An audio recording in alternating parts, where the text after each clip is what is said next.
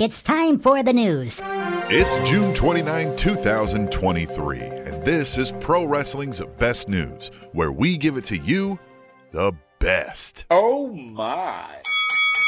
The late Eddie Guerrero was inducted into the El Paso Athletic Hall of Fame yesterday. The El Paso Times announced Guerrero's induction along with an article chronicling the life and career of Eddie Guerrero, featuring quotes from family and friends, including Vickie Guerrero and Dean Malenko. The El Paso Times said of Guerrero, quote, In the arena of pro wrestling, Eddie Guerrero was one of the best there ever was at being bad. He was one of the best there ever was at being good. And that begins to explain the genius Guerrero brought to the square squared circle. You can read more on this story at elpasotimes.com.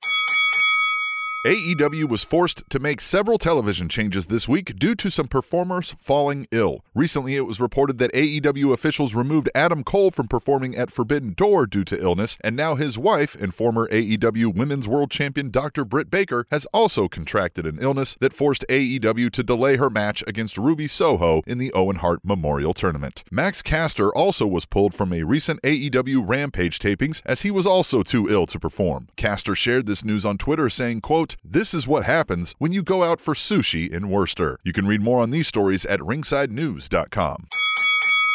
Fightful Select has confirmed with Conrad Thompson that his annual Starrcast event will be held this year in Chicago during AEW's All Out Weekend. The sixth edition of the annual Pro Wrestling Convention will be held from September 1st through the 3rd, with more details to follow in the coming weeks about what events will be held during the convention, hotel and travel plans, and more. Starrcast 5 was held last year during WWE SummerSlam weekend after a two year hiatus due to COVID 19 restrictions. You can read more on this story at eWrestlingNews.com.